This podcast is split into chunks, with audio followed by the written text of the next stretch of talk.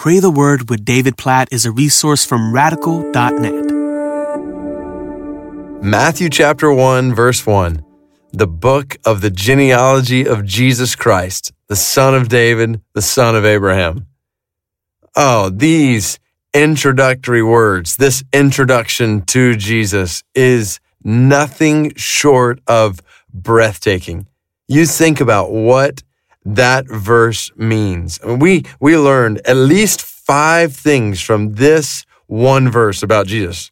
Think about it. The genealogy of Jesus. So this is his name, Jesus, which we see later in Matthew chapter one, but his name literally means savior. He's the one who will save us from our sins. So you've got 39 books in the Old Testament before this, talking about showing us the sinfulness of man before a holy God. And then bursting on to the first verse, the first chapter of the New Testament, we see that God has sent Jesus to save us from our sins. He's the Savior. He's Jesus Christ. So, contrary to popular opinion, Christ is not his last name. Christ actually means the promised one, the Messiah, who was promised all throughout the Old Testament. So, God had given promise after promise after promise in the Old Testament saying a Messiah would come who would save his people from their sins. And so, from the very first verse of Matthew, Matthew is saying, the promised one has come. He's the Savior.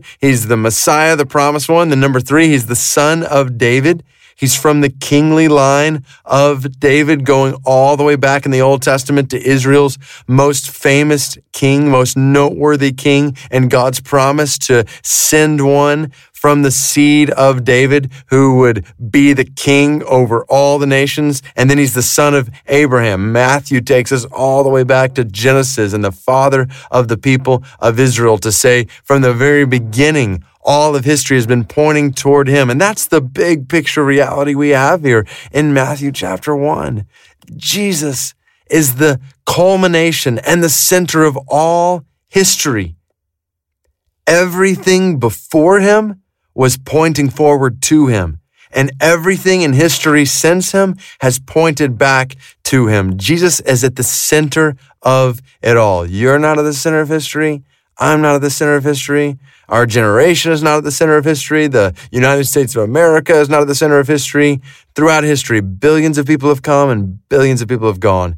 Empires have come, empires have gone. Countries, nations, kings, queens, presidents, dictators, rulers have come and gone. At the center of it all stands one man, Jesus Christ, the Savior, the promised one, the Son of David, the Son of Abraham. And so we pray, oh God, we praise you for sending Jesus to save us from our sins. We thank you for not leaving us alone in a world of sin and suffering.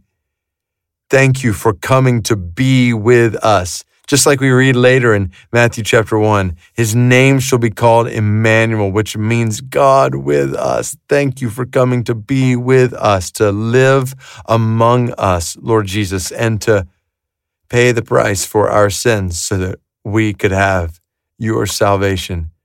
We praise you, Lord Jesus. You are the promised one, the Messiah, whom all history was looking forward to before you came, and all history looks back to since you came. And even as we praise you for your coming 2,000 years ago, we pray for your coming again. We know you have promised to return. We know that you are at the Father's hand right now, and one day you are coming back here. So we pray, Come, Lord Jesus, come quickly. We cling to your promises today that you will return, that you will bring a full and final end to sin and suffering in this world. So come quickly, we pray, and help us to follow you faithfully until that day. We praise you Jesus as the center of all history. And we pray that our lives today would bring you glory, that our lives today would point people, along with all history, to you.